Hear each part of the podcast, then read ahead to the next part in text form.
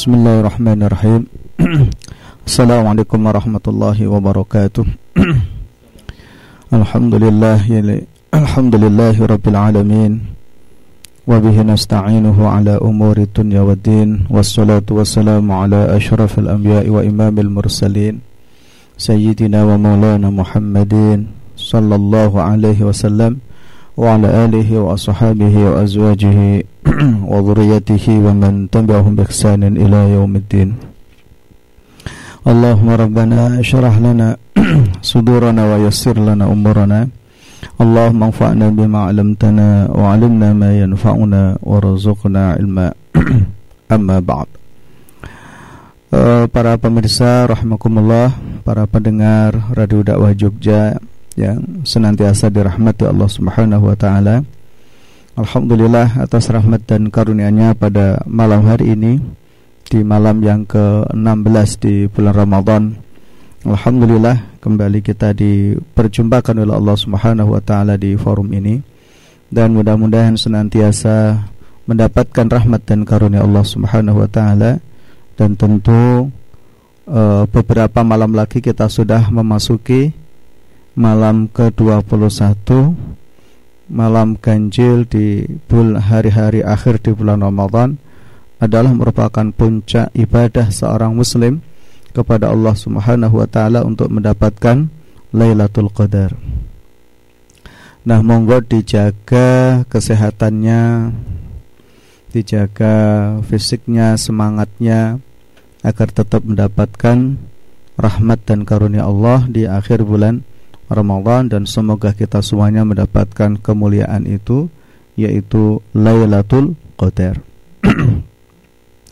Baik, malam hari ini insya Allah kita akan melanjutkan pembahasan surah Al-Mu'minun yang insya Allah kita memasuki ayat ke-12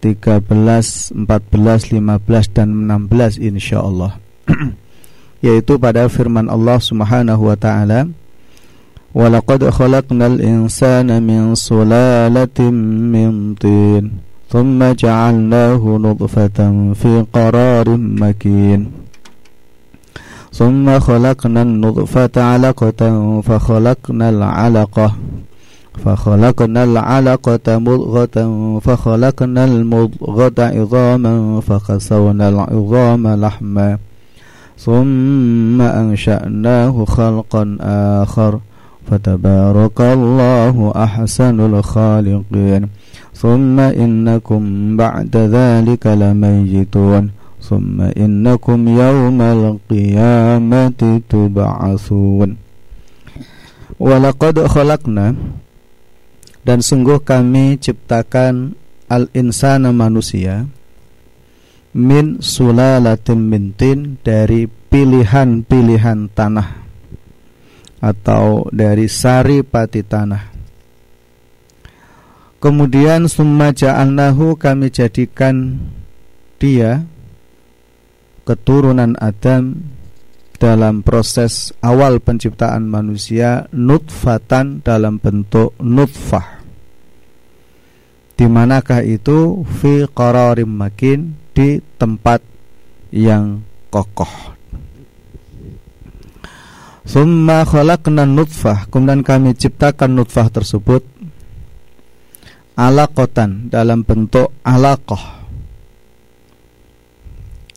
Sekerat daging. Fa khalaqnal alaqah mutghah Kemudian dari segumpal darah itu mohon maaf alaqah segumpal darah. Fa khalaqnal alaqah mudghah. Kemudian kami ciptakan dari segumpal darah itu menjadi sekerat daging. Kemudian fa khalaqnal mudghata idhama setelah itu kemudian kami jadikan itu izam tulang. Tulang-tulang dan fakasawnal izama lahma tulang-tulang itu kami bungkus dengan daging. Summa ansha'nahu khalqan akhar. Kemudian kami ciptakan khalqan akhar makhluk yang lain. maka fatabarakallahu maha baraka Allah ahsanul khaliqin Allah adalah sebaik-baiknya zat yang menciptakan setelah kalian sempurna menjadi manusia summa innakum sungguh kemudian kalian ba'da dzalika setelah itu lamayitun menjadi orang yang mati. Summa innakum yaumal qiyamati tub'atsun Kemudian kalian akan dibangkitkan besok pada hari kiamat.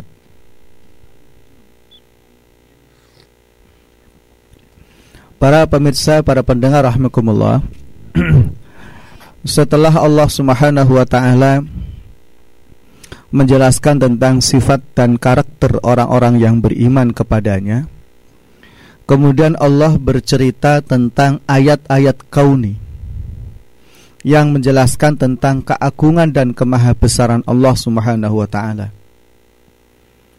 Nah, seakan-akan pula dari ayat inilah sesungguhnya surat Al-Mu'minun itu dimulai. Allah cerita tentang proses manusia, tujuan penciptaan manusia dan segala hal yang ada di dalam diri manusia melihatkan, memperlihatkan tanda-tanda kebesaran Allah Subhanahu wa taala. Jadi memperlihatkan tanda-tanda kebesaran Allah Subhanahu wa taala. Nah, di sini bisa kita lihat bahwa Allah Subhanahu wa taala menciptakan Adam adalah min sulalatin min tin. Ya, Al-Imam Ibnu Katsir mengatakan wa huwa Adam. Yang dimaksudkan adalah Adam khalaqallahu min salsalin min hama'im masnun yang mana Allah Subhanahu wa taala menciptakan Adam bermula dari genggaman-genggaman tanah yang ada di seluruh penjuru bumi ini. Sebagaimana yang di hadis yang diriwayatkan oleh Imam Ahmad, juga diriwayatkan oleh Imam At-Tirmidzi dan juga Abu Dawud. Nah, di situ Rasulullah Shallallahu Alaihi Wasallam cerita tentang awal mula proses penciptaan Nabiullah Adam alaihissalam. Rasulullah katakan, Innallaha khalaqa Adam min qabdatin qabadaha min jami'il ardi. Sesungguhnya Allah menciptakan Adam itu bermula adalah diambilkan dari satu genggam tanah yang kemudian diambil oleh para malaikat dari ujung seluruh bumi ini. Maka faja'a banu Adam ma'ala qadril ardi. Maka kemudian Allah pun juga takdirkan ketika Allah turunkan Adam itu ke bumi, maka keturunan Adam pun juga menyebar ke seluruh penjuru bumi sebagaimana tanah itu diambil. Ja'a minuhum al-ahmar wal ada yang merah, ada yang putih, wal aswad, ada yang hitam, Wabana dzalika ada anta, di antara keduanya. Antara merah dan hitam antara antara apa namanya putih dan lain sebagainya. Wal khabis wal tayyib. Ya ada yang khabis sesuatu yang buruk wal tayyib dan ada yang baik ya. Wa juga ada di antara itu. Nah hadis yang diriwayatkan oleh Imam Ahmad ini memberikan satu gambaran bahwa ketika awal pertama kali Allah Subhanahu wa taala menciptakan Adam alaihissalam adalah sulalatin mintin. Jadi tanah liat yang diambilkan yang paling bagus, yang paling bersih yang ada di seluruh penjuru bumi itu. Diambil segenggam-segenggam dan kemudian diadon menjadi satu sampai kemudian terbentuk makhluk. Di situlah yang kemudian Allah Subhanahu wa taala katakan khalaqallahu min salsalimin hamaim masnun.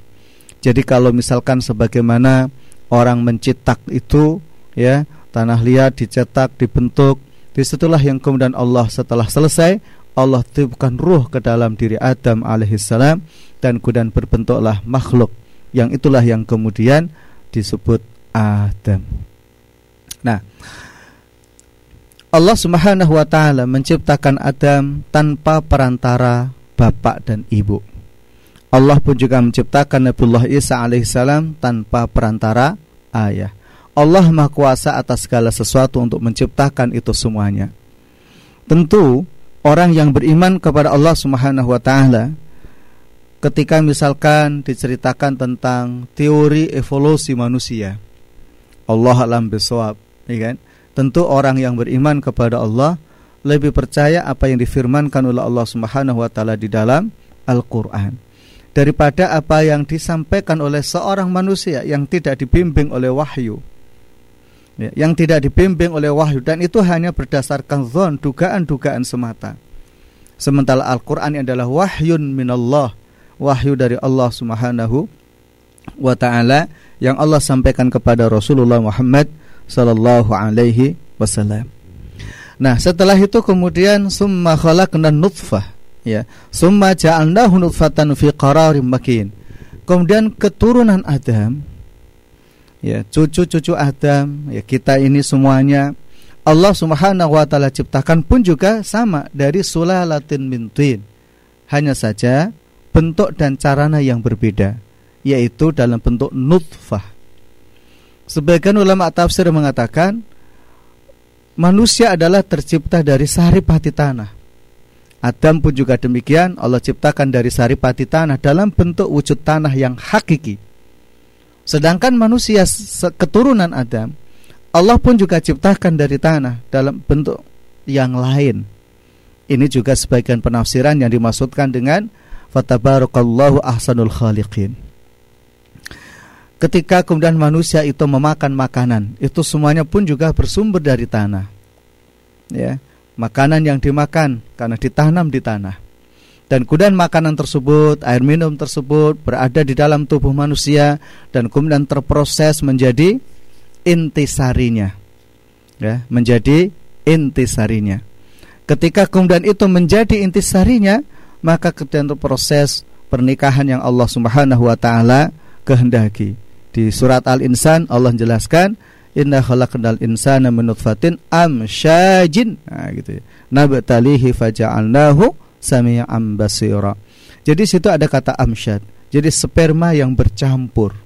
Ya, sperma yang bercampur antara laki-laki dan perempuan. Nah, itulah yang dimaksudkan termasuk yang dimaksudkan sulalatin bintin.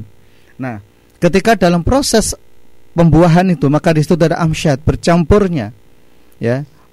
Cairan antara laki-laki dan perempuan. Allah tempatkan di mana? Fi qararim makin. Ya. Fi qararim makin. Di dalam rahim. Qarar yang kokoh yang kuat gitu. Jadi di situlah sperma diproses oleh Allah Subhanahu wa taala.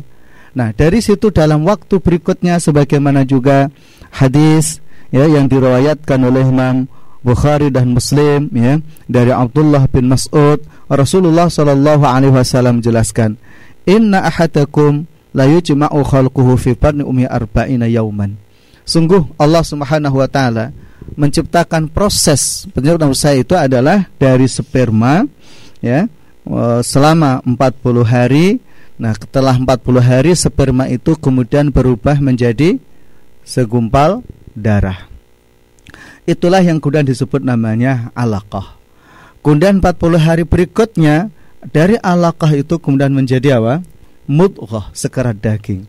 40 hari berikutnya daging ini kemudian dibentuk oleh Allah Subhanahu wa taala dalam wujud yang sempurna. 40 hari berikutnya maka kemudian Allah tiupkan ruh di dalamnya. Nah, di dalam surat Al-Mu'minun ini dan juga hadis tadi kalau kemudian kita sandingkan menjelaskan mengenai tentang proses penciptaan manusia yang sempurna dan itu semuanya adalah atas kuasa Allah Subhanahu wa taala. Maka Allah katakan, "Summa khalaqnal nutfah alaqatan fa khalaqnal alaqa mudghah fa khalaqnal mudghah idhaman fa qasarnal idhama lahma summa ansha'nahu khalqan akhar." Dari sperma 40 hari Allah ciptakan dalam bentuk alaqah, segumpal darah. Dari segumpal darah 40 hari berikutnya Allah bentuk menjadi apa namanya mudghah sekerat daging. Dari sekerat daging itu kemudian Allah bentuk menjadi idhaman tulang-tulang. Yang mana tulang-tulang itu kemudian fakason dalam idhama lahma. Tulang-tulang itu kemudian dibungkus dengan daging oleh Allah Subhanahu wa taala. Nah, setelah sempurna bentuk kepalanya, bentuk kakinya, tangannya dan semua organ tubuh yang dibutuhkan di dalamnya sudah sempurna. Maka di situlah kemudian Allah Subhanahu wa taala menubkan ruh. Sebagian ulama ahli tafsir ini yang dimaksudkan summa ansya'nahu khalqan akhar. Kemudian kami ciptakan yaitu makhluk yang lain, yaitu proses penyempurnaan yang ada di dalam tubuh manusia. Fatabarakallahu ahsanul khaliqin. Maka maha suci Allah Subhanahu wa taala zat yang maha menciptakan. Nah, ketika manusia itu sudah lahir di muka bumi ini, maka kemudian summa innakum ba'da dzalika ya lamayitun. Setelah itu kemudian manusia itu akan mati dan kemudian nanti akan dibangkitkan oleh Allah Subhanahu wa taala dari alam kubur. Baik para pemirsa, para pendengar rahmatullah, apa yang bisa kita ambil pelajaran dari ayat-ayat ini? Pertama, aspek akidah. Bahwa orang yang beriman kepada Allah Subhanahu wa taala mengimani apa yang harus diimani, termasuk di dalamnya adalah proses penciptaan manusia sebagaimana yang Allah ceritakan baik itu di dalam Al-Qur'an atau juga di dalam hadis-hadis Nabi Shallallahu Alaihi Wasallam. Itu yang harus kemudian kita imani tanpa ada keraguan sedikit pun. Dan sepatutnya orang yang beriman kepada Allah Subhanahu wa taala lebih melekatkan keimanannya kepada Al-Qur'an. Sehingga muncul kestiqohannya, muncul kepercayaannya terhadap wahyu Allah Subhanahu wa taala. Baik, kemudian yang kedua adalah dalam aspek tentang kudratullah kekuasaan Allah Subhanahu wa taala di dalam menciptakan makhluk yang dikehendaki oleh Allah. Idza arada syai'an ayaqula kun fayakun. Allah berkuasa untuk menciptakan manusia itu tanpa proses apa pun. Ya. Allah berkuasa untuk menciptakan makhluknya tanpa proses apa pun, wasilah apa pun. Allah Maha berkuasa untuk itu. Tapi ada di antara makhluk-makhluk Allah Subhanahu wa taala ini yang diciptakan oleh Allah itu melalui proses. Ya, melalui proses di situ.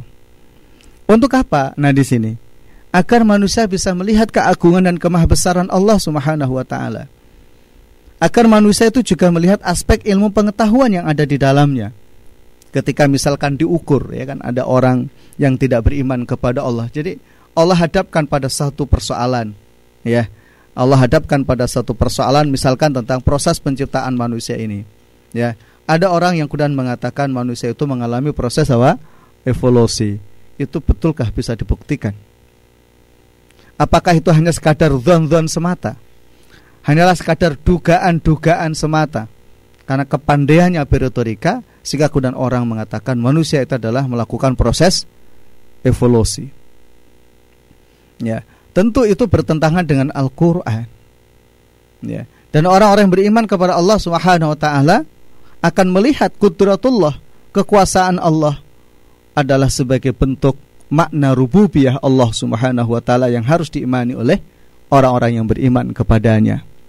Ya. Dan memang demikianlah. Bagaimana mungkin seorang manusia yang tidak mengerti tentang proses penciptaan manusia tiba-tiba dia bicara tentang konsep evolusi? Ya, ada daya nalar akal yang sesungguhnya tidak sanggup dijangkau oleh manusia. Nah, di situ letaknya. Ya. Ada satu hal yang akal manusia itu tidak sanggup untuk menjangkaunya. Tapi manusia berusaha untuk masuk ke wilayah itu. Maka pasti akan mengalami kerusakan konsep. Dan itulah yang terjadi.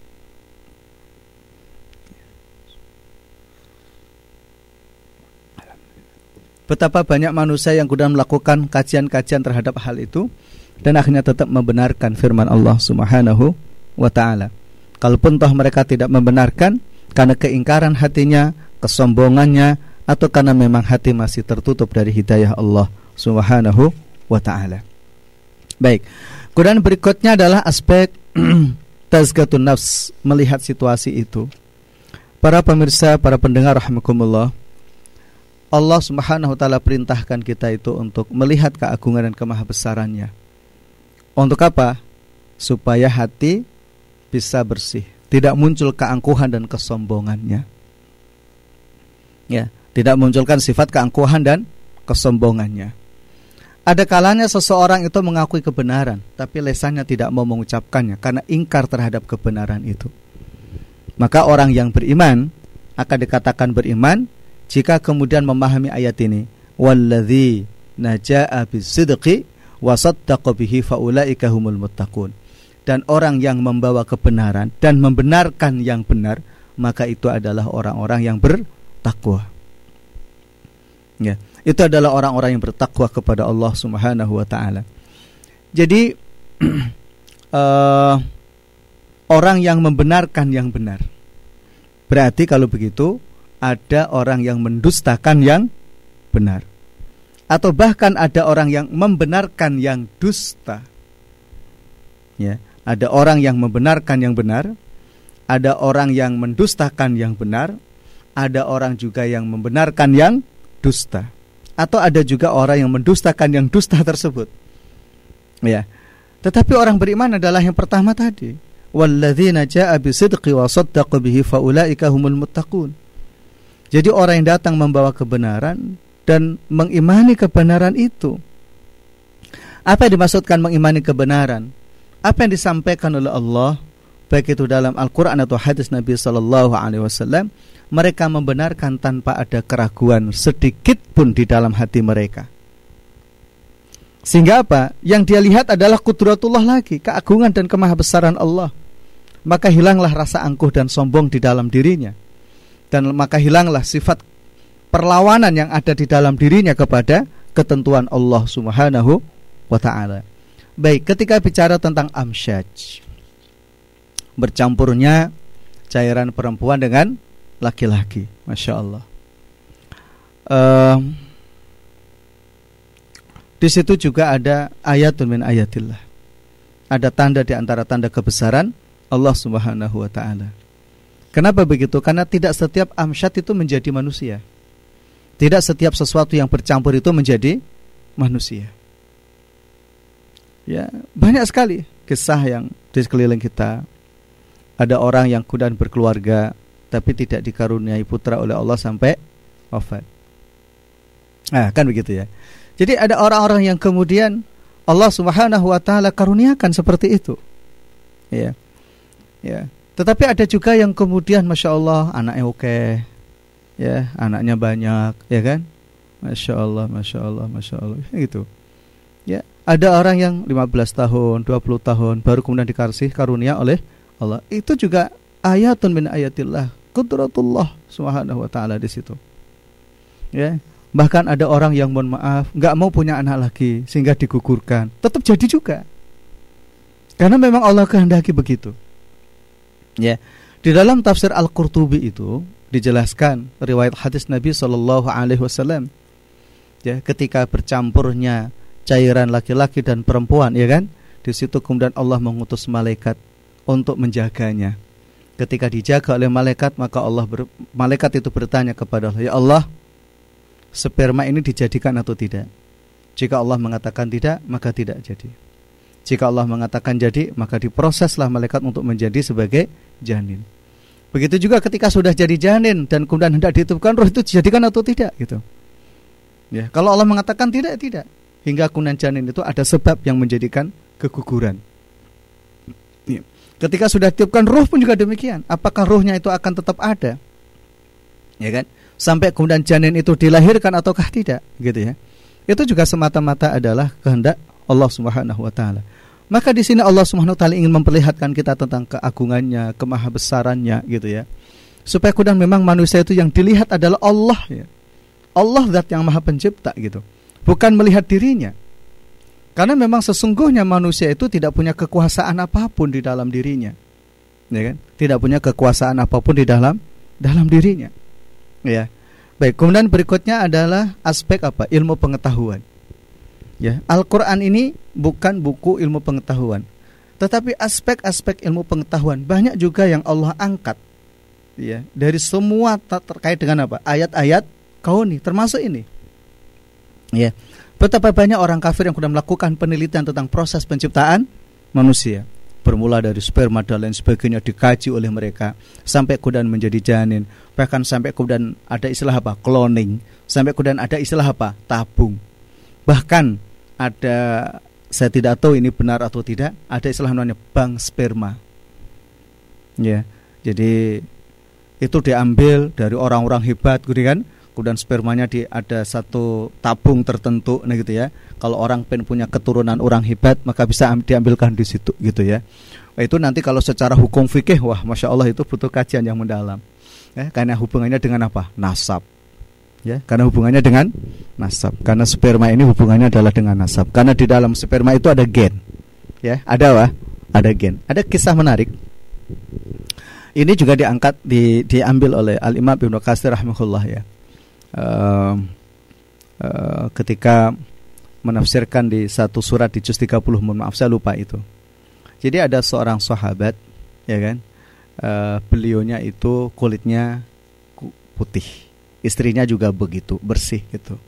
Neng anaknya kok ireng. Ah, gitu. Ya kan? Warna ireng.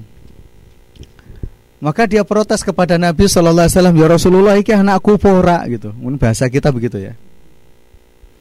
Rasulullah tersenyum gitu.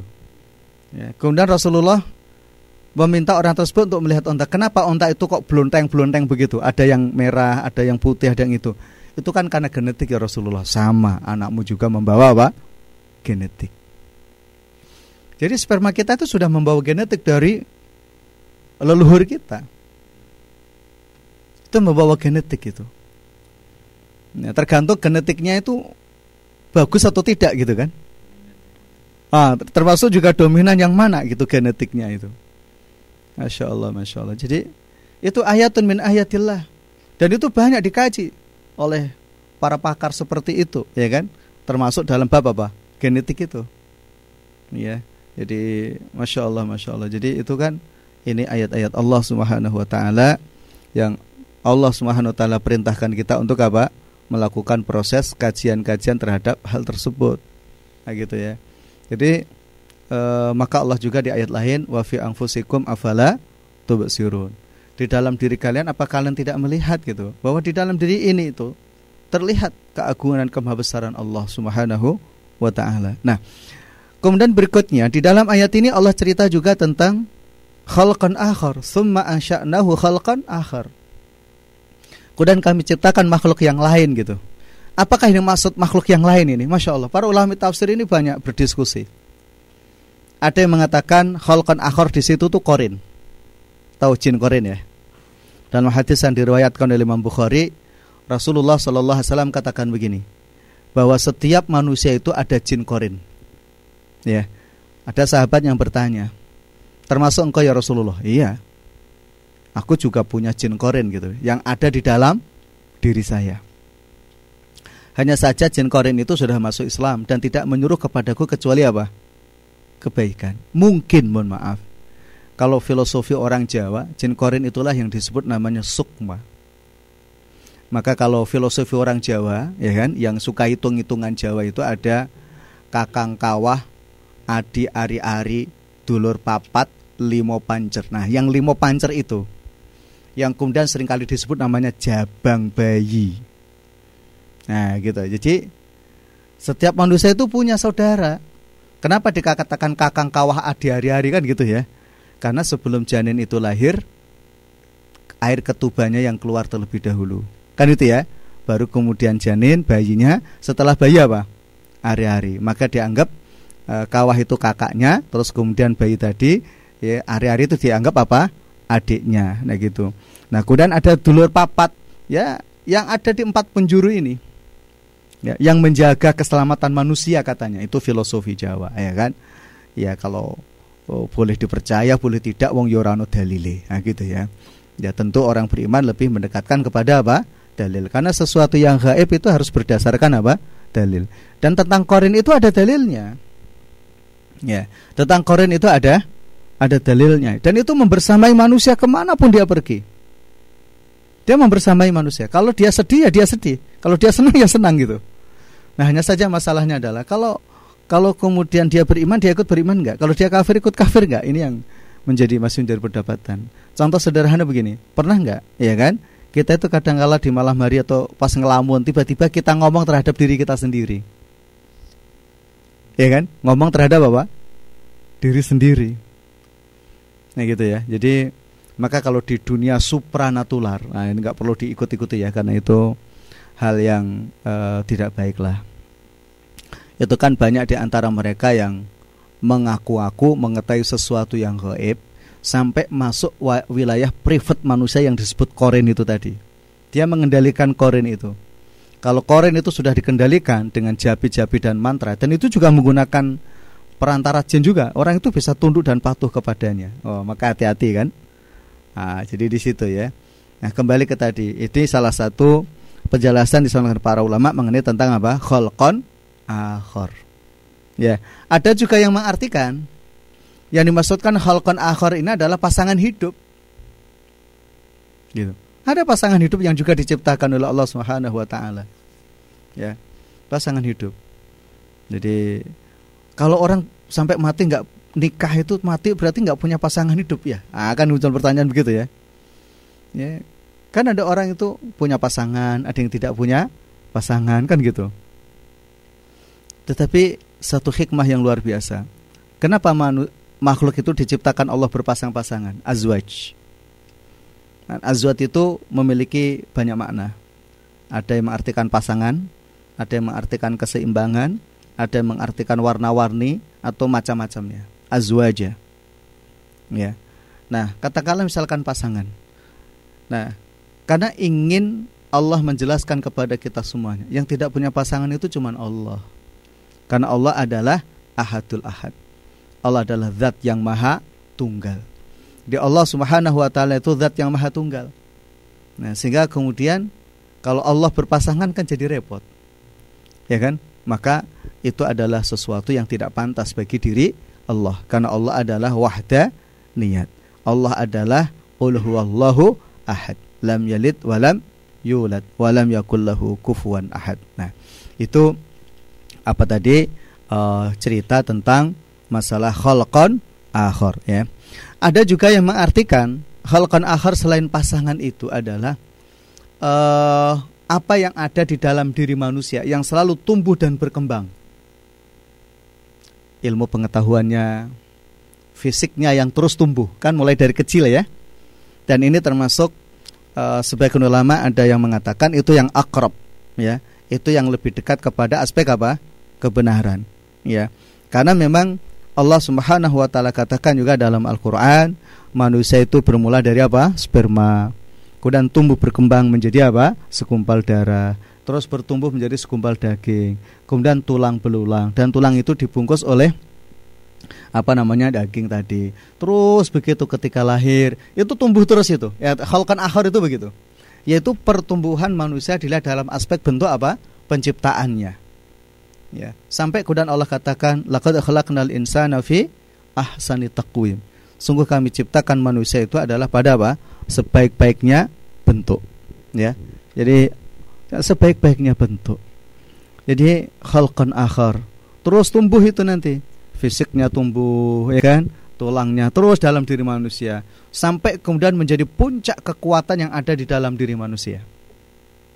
Ya. Berapa puncak kekuatan manusia? Para ulama berbeda-beda. Ada yang mengatakan 33 tahun itu sudah puncak kekuatannya, ada yang mengatakan 40 tahun. Jadi setelah 40 tahun itu sudah lemah fisik itu. Dan itu semakin melemah. Terus gitu, melemah, melemah, melemah, melemah sampai kembali kepada sebagaimana dia dilahirkan. Dan itu kenapa Rasulullah sallallahu alaihi wasallam mengajarkan kepada kita agar berdoa berlindung diri kepada Allah dari apa? kepikunan. Ya kan? Maka Allah juga ingatkan kita di dalam surat Yasin itu, wa man nu'ammirhu nunakishu fil khalq. Siapa pun yang kami tambahkan usianya, aku kembalikan, aku balik fil khalq, bentuk penciptaannya. Jadi manusia itu lahir dalam keadaan lemah. Terus tumbuh dan berkembang khalqan akhir tadi, ya. Sampai pada puncak kekuatannya. Ya, akalnya, pikirannya, ya, bahkan mohon maaf nafsu seksualnya gitu. Itu sudah sampai puncak setelah itu kemudian mulai turun. Turun gitu. Nah, turunnya macam-macam. Ada yang drastis, ada yang pelan, macam-macam gitu ya. Karena itu adalah semua adalah karunia Allah Subhanahu wa taala. Sampai kemudian orang betul-betul mengalami kondisi apa? Sangat lemah dan kemudian summa innakum ba'da dzalika lamayitun tadi. Nah, maka kemudian setelah itu manusia itu apa? Mati. Ya kan? Nah, itu masuk ke, apa namanya? Summa asya'nahu khalqan akhar ya. Baik, kemudian berikutnya adalah fatabarakallah ahsanul khaliqin. Maha barokah Allah. Nah, ayat ini para pendengar, para pemirsa Radio Dakwah Jogja rahimakumullah. Yang dimaksudkan kalimat atau ayat fatabarakallah, maha barokah Allah Subhanahu wa taala. Bahwa sesungguhnya di antara bentuk keberkahan adalah manusia itu Allah ciptakan fi ahsani taqwim. Allah ciptakan manusia di dalam dirinya itu ada akal, ada kehendak, ada pikiran, ada nafsu, ada jiwa dan segala yang ada di dalamnya. Dan itu tidak ada pada diri malaikat dan itu juga tidak ada pada diri selain manusia, tidak ada. Hanya manusia yang seperti itu. Manusia punya rasa, ya kan? Rasanya pun macam-macam. Ya, rasa benci, rasa cinta, rasa senang, rasa sedih dan seterusnya gitu. Pikirannya juga begitu. Ya, dan itu menyatu di dalam diri manusia, terintegrasi, terhubung semuanya ya antara akal pikiran seseorang dengan hatinya ya kan? Bahkan seluruh panca inderanya itu masuk ke dalam hatinya. Contoh ketika mata itu melihat sesuatu yang indah tiba-tiba hati itu ingat Allah Subhanahu wa taala. Itu sesuatu yang luar biasa. Ya bagaimana terintegrasinya apa yang Allah ciptakan di dalam diri? Nah hal-hal seperti inilah ya manusia diperintahkan oleh Allah untuk tafakkur agar di situ dia melihat keagungan kebesaran Allah tentang ilmu pengetahuan yang Allah miliki. Ya. Jadi uh, ini yang kemudian perlu kita perhatikan ya fatabarakallahu ahsanul khaliqin. Jadi maha barokah Allah. Nah, oleh karena itu sebagian ulama pun juga ada mengatakan ketika manusia itu mempertahankan kemuliaannya maka hidupnya akan barokah. Laqad khalaqnal insana fi ahsani taqwim tsumma radadnahu asfala safilin. Kemudian kami kembalikan manusia itu kepada apa? Asfal safilin, tempat yang paling rendah. Ya, kenapa tempat yang paling rendah? Itu kalau mereka tidak beriman, berarti tidak barokah hidupnya. Ya, tidak barokah. Kafir itu tidak barokah, fasik itu tidak barokah. Munafik itu tidak barokah. Yang barokah itu hanya siapa? Orang yang beriman kepada Allah Subhanahu wa taala. Maka siapa pun yang beriman kepada Allah, melakukan tafakkur, melakukan tadabbur terhadap apa yang diciptakan oleh Allah Subhanahu wa taala, maka dia akan mendapatkan apa? keberkahan dari Allah Subhanahu wa taala. Karena hidup ini yang harus kita lihat adalah keberkahan itu sendiri. Iya kan? Apalagi ketika manusia itu beriman kepada Allah kemudian diikuti dengan apa? amal soleh. Amal soleh ini barokah. Ya, amal soleh itu itu barokah amal soleh itu. Ya, kenapa satu kebaikan itu dibalas oleh Allah Subhanahu wa taala 10 kali lipat. Bahkan ketika orang bersedekah, Allah balas ya kan sampai 700 kali lipat sampai pada kelipatan-kelipatan tidak ada seorang pun yang tahu kecuali hanya siapa? Allah Subhanahu wa taala. Ya, tidak ada yang tahu kecuali hanya Allah Subhanahu wa taala kelipatan-kelipatan itu gitu. Jadi uh, ini adalah sesuatu hal yang kemudian harus kita pikir tentang keberkahan. Maka kalau kita ingin barokah dalam hidup kita, maka jadilah orang yang beriman dan melakukan amal soleh. Baik, setelah itu kemudian Allah katakan, "Summa innakum ba'da dzalika lamayitun." Ayat ini menjelaskan tentang bahwa manusia itu hidupnya ada batas akhir. Ya. Kehidupan fisik kita ini ada batas akhir. Ya. Jadi ada orang yang kepengen hidup selama-lamanya, ada orang yang kepengen hidup terus menerus, kan begitu ya? Tidak ada batas akhir. Maka Allah juga katakan di ayat yang lain, kullu yajri li ajalin musamma. Jadi segala sesuatu itu berjalan sebagaimana ajal yang sudah ditentukan oleh Allah Subhanahu wa taala. Ya. Jadi manusia itu ada batasnya. Begitu juga alam maya pada ini juga ada batasnya. Ya kan? Jadi contoh sederhana, kita hidup itu ada batasan kok. Ya kemampuan mata bertahan untuk berjaga itu ada batasnya juga. Kemampuan perut untuk menahan diri dari lapar ada batasnya. Kemampuan tenggorokan itu untuk menahan dari keringnya itu itu juga ada apa ada batasnya semuanya ada batasnya. Ya karena memang demikian. Yang tanpa batas hanyalah siapa? Allah Subhanahu wa taala. Gitu kenapa di sini disampaikan Allah summa innakum ba'da dzalika lamayitun gitu kalau Anda tidak menjadi orang beriman gitu akan merugi. Hanya orang beriman yang yang beruntung. Qad aflahal mukminun gitu. Hanya orang beriman yang beruntung. Sementara kafir itu tidak beruntung. munafik itu tidak beruntung gitu. Iya. Orang yang tidak percaya kepada Allah itu tidak ada ada untungnya di akhirat nanti nggak ada. Apa keuntungan yang bisa didapatkan oleh mereka ketika mereka mati dalam keadaan kafir? Apa yang bisa mereka ambil kemanfaatannya ketika mereka mati dalam keadaan munafik? Nauzubillah dzalik. Ya kan? Hanya orang-orang yang beriman yang kemudian mereka memiliki apa? Falahum ajrun ghairu mamnun. Pahala mereka yang tidak terputus. Ya, pahala mereka yang tidak terputus gitu. Jadi kita diingatkan oleh Allah Subhanahu wa taala supaya manusia tidak congkak, ya kan, tahu tentang apa tujuan Allah menciptakan manusia karena ada summa innakum ba'da dzalika lamayitun. Ya kan? Di ayat Al-Qur'an juga Allah sebutkan begini, ya ayuhal insan innaka katihun ila rabbika kadhan famulaqi. Ah gitu ya. Wahai manusia, sesungguhnya engkau akan berjalan, ya kan? Manusia itu katihun ila rabbika, berjalan menuju ke mana? Ke Allah Subhanahu wa taala. Ya. Di dalam tafsir Ibnu Katsir, beliau ketika menjelaskan ayat itu mengambil hadis Nabi Shallallahu alaihi wasallam yang diriwayatkan oleh Imam Abu Dawud atau Yalisi. Jibril mendatangi Rasulullah Muhammad Shallallahu alaihi wasallam dan mengatakan begini, "Ya Muhammad, ish ma syi'ta fa innaka mayyitun." Nah, Wahai Muhammad, hiduplah sesukamu. Ya, hiduplah sesukamu. Kamu pasti akan mati gitu. Silahkan kamu hidup itu seperti Yahudi, seperti Nasrani, seperti siapa? Majusi, ya. Seperti apa terserahlah. Tapi ingat, innakum itu kamu akan mati. Ya. Sementara Allah Subhanahu wa taala mengingatkan kita wala tamutunna illa wa antum muslimun. Jangan sekali-kali kalian mati kecuali dalam keadaan apa? Berserah diri kepada Allah Subhanahu wa taala. Suma innakum ba'da dzalika lamayitun tadi. Nah, kemudian kedua yang disampaikan oleh Jibril kepada Rasulullah sallallahu alaihi wasallam adalah wa'mal ma syi'ta fa innaka majziyun bih. Kamu di dunia ini lakukan sesukamu, terserah, tapi ingat, kamu akan mendapatkan balasan. In khairan fa khairun wa in syarran fa syarrun. Jika amalmu baik, balasanmu baik. Jika amalmu buruk, balasanmu buruk. Kenapa kok begitu? Karena setiap apa yang dilakukan oleh manusia itu akan ada dampaknya. Kalau baik dampaknya baik, kalau buruk dampaknya buruk. Maka Allah katakan dalam Al-Qur'an hal jazaul ihsan ilal ihsan. Bukankah kebaikan itu adalah balasannya adalah kebaikan. In ahsantum ahsantum li anfusikum wa in asatum falaha. Jika seseorang itu melakukan kebajikan, maka kebajikan itu akan kembali kepada dirinya. Sebagaimana pula ketika orang itu melakukan keburukan, keburukan juga akan kembali kepada apa? Dirinya sendiri.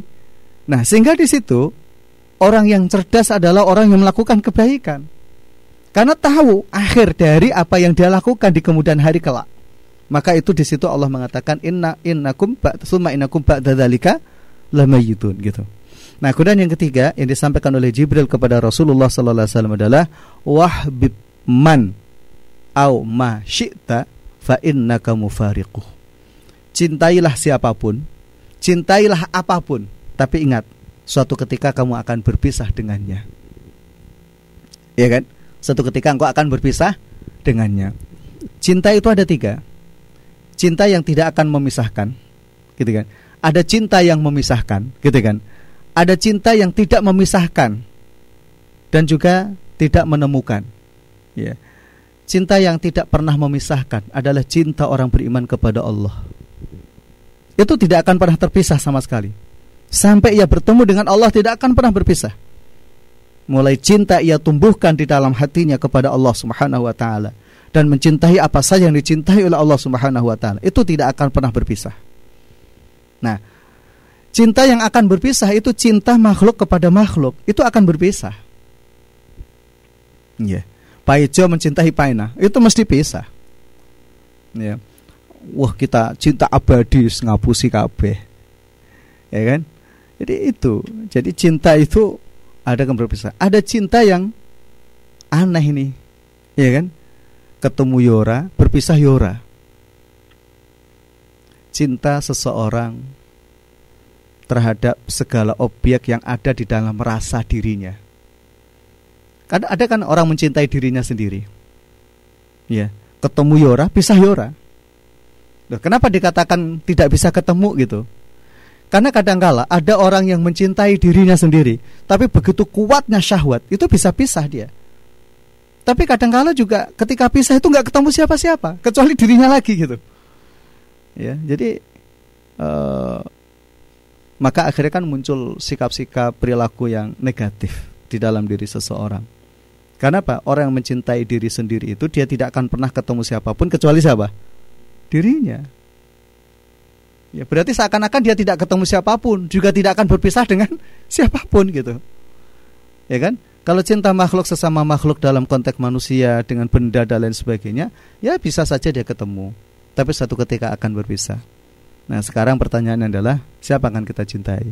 Nah, itu ya. Nah, itu tiga poin itu nasihat yang disampaikan oleh Allah Subhanahu wa taala di dalam surat Al-Mu'minun itu ya tentang ayat-ayat koni tentang proses penciptaan. Jadi manusia itu akan mati. Nah, setelah mati ke mana? Summa innakum yaumal qiyamati tub'atsun. Maka besok pada hari kiamat manusia itu akan dibangkitkan oleh Allah Subhanahu wa taala. Itulah yang disebut nama yaumul ma'ad.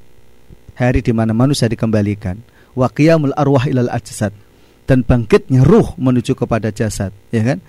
Dan kemudian fasuhasabul khalaik. Manusia itu akan mendapatkan hisab di sisi Allah Subhanahu wa taala. Jadi jelas ini Allah sampaikan. Allah cerita tentang penciptaan manusia dari awal, ya kan? Setelah itu kamu akan mati, setelah itu kamu akan dibangkitkan kembali.